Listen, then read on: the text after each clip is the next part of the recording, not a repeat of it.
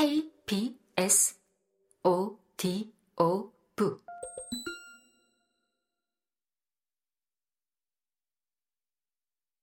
실패해도 괜찮아. 나는 또 만들 테니까. 만들기를 하다 보면 종종 예상치 못한 실패를 겪습니다. 저 역시 호기심에 건드렸다가 망가뜨린 물건이 여럿이고 버리지 못하고 대충 수습해 쓰고 있는 물건들도 있습니다. 얼마 전에는 현관문에 전자도어록을 떼어내려다가 사고를 쳤는데요. 적절한 공구가 없어서 도어록은 떼어내지 못하고 문을 여닫는 데 쓰는 중요한 부품만 잃어버렸습니다. 지금은 나무 토막을 부품 모양으로 깎아서 붙여 쓰고 있죠.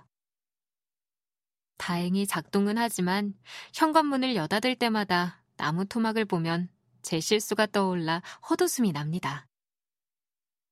아무리 사소한 일이라도 생각대로 안 되면 속상하지만 만들기를 계속하려면 후회스러운 일도 잊지 않고 돌아보는 게 중요한 것 같아요. 제가 만들기를 할 때마다 생각해보는 몇 가지 지침이 있습니다. 첫째, 기왕이면을 조심하자. 어떤 작업이든 일단 쉽게 구할 수 있는 재료와 공구를 먼저 사용해 봅니다. 처음 해보는 작업이라면 더욱 그렇습니다. 기왕이면 좋은 걸로 갖춰야지. 라는 생각은 위험합니다. 이 욕심은 한 번 시작되면 그치기 어렵고 만들기에 집중하기보다 더 비싼 재료나 장비에 눈독을 들이게 되더라고요. 부담 없는 만들기를 위해서는 적은 비용으로 최선의 결과를 얻는 방법을 계속 연구해야 합니다. 그러다 보면 비용을 아끼면서도 창의적인 아이디어를 발견할 수 있습니다. 둘째, 실패 가능성을 미리 생각하자. 만드는 과정을 알더라도 경험이 적다면 내가 이것을 망가뜨려도 큰 손해가 없는지 생각해 봅니다. 예를 들어, 망가진 의자를 고치다가 실패하면 별로 손해본 것이 아니지만 핸드폰을 직접 수리하려고 액정을 열었다가 망가뜨리면 돌이킬 수 없는 큰 손해가 생깁니다. 저는 정말 알고 싶지 않았습니다. 이렇듯 경험과 기술이 부족하여 생기는 사고에 대비해 실패할 수 있다는 생각을 열어두어야 합니다.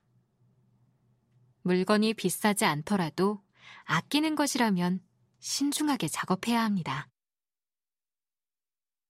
셋째, 위험한 일은 전문가에게 맡기자.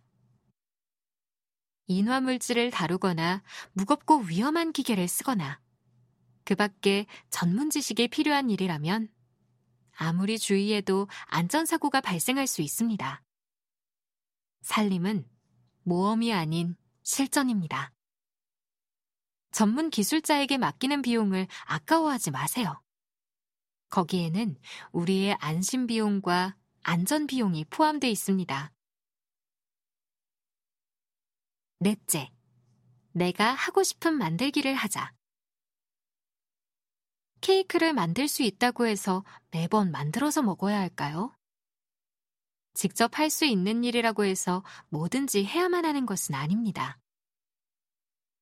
어떤 일이 버겁게 느껴지거나 만드는 과정이 기쁘지 않다면 무리하지 말고 다른 일을 위해 에너지를 아껴둡니다. 일상의 만들기는 나 자신을 위하는 활동이므로 내 능력과 별개로 내가 하고 싶은 만들기를 하는 게 제일 좋습니다. 다섯째, 실수에 너그러운 사람이 되자.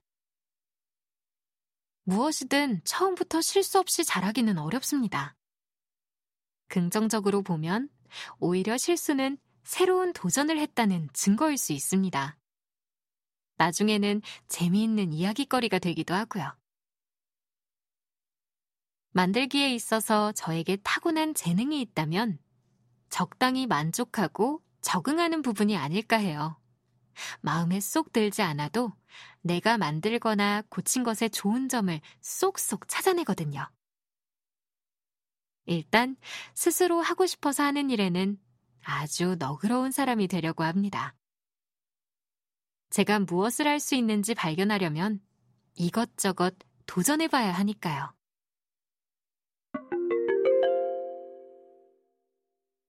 물건의 용도 바꾸기. 용도 바꾸기는 제가 일상적으로 활용하고 있는 DIY 꿀팁입니다. 물건의 용도나 사용하는 위치를 바꾸는 것만으로도 물건을 얼마든지 새롭게 쓸 수 있습니다. 재료.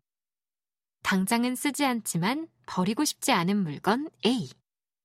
종이와 필기구. 물건을 앞에 두고 꼼꼼하게 살펴본 후 다음 항목에 답해봅니다. 1. 물건 A의 원래 용도는 무엇인가? 2. 특별히 좋아하는 부분이나 추억이 있는가? 3. 물건 A는 어떤 소재로 되어 있는가? 소재의 특징은 무엇인가? 4. 같은 소재로 된 물건에는 어떤 것이 있는지 아무거나 생각나는 대로 적어보자. 5. 위에 적은 목록에서 물건 A의 구조나 모양과 비슷한 물건을 골라보자. 5번 항목까지 열심히 답했다면 아마 몇 가지 새로운 용도를 찾아냈을 것입니다. 당장 필요한 곳에 그 물건을 활용해 보세요. 이러한 연상 과정이 익숙하지 않아서 잘 모르겠다고요? 그럼 제가 그동안 해왔던 용도 바꾸기의 예를 들어볼까요? 저는 작업실에서 쓰던 키 큰 책장을 방의 가로로 눕혀 긴 의자로 사용하고 있습니다. 빛이 드는 창가에 앉아 책을 읽거나 휴식하는 용도로 쓰죠. 의자에 수납할 수 있는 건 덤이고요. 거실 스탠드의 기둥을 짧게 리폼해서 지금은 탁상 스탠드로 쓰는데 오래 쓴 조명인데도 느낌이 새롭습니다. 바닥에 금이 간 찻주전자는 흙을 담아서 식물 화분으로 쓰고요.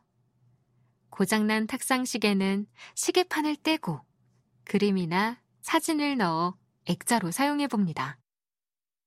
반대로 액자나 쟁반, 도마같이 납작한 물건에 구멍을 뚫어 시계 무브먼트를 달면 멋진 시계가 되겠죠?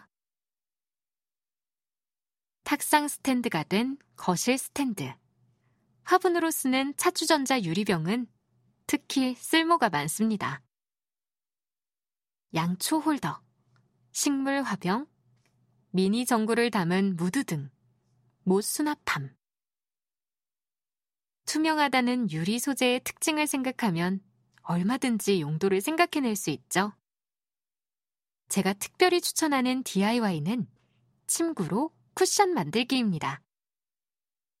당장 쓰지 않는 침대 시트, 깔개 등을 잘 접어서 부피를 줄인 다음 예쁜 천으로 싸서 쿠션이나 방석을 만드는 것입니다. 바느질이 귀찮을 땐 오핀으로 고정하거나 가지고 있는 커버에 넣습니다.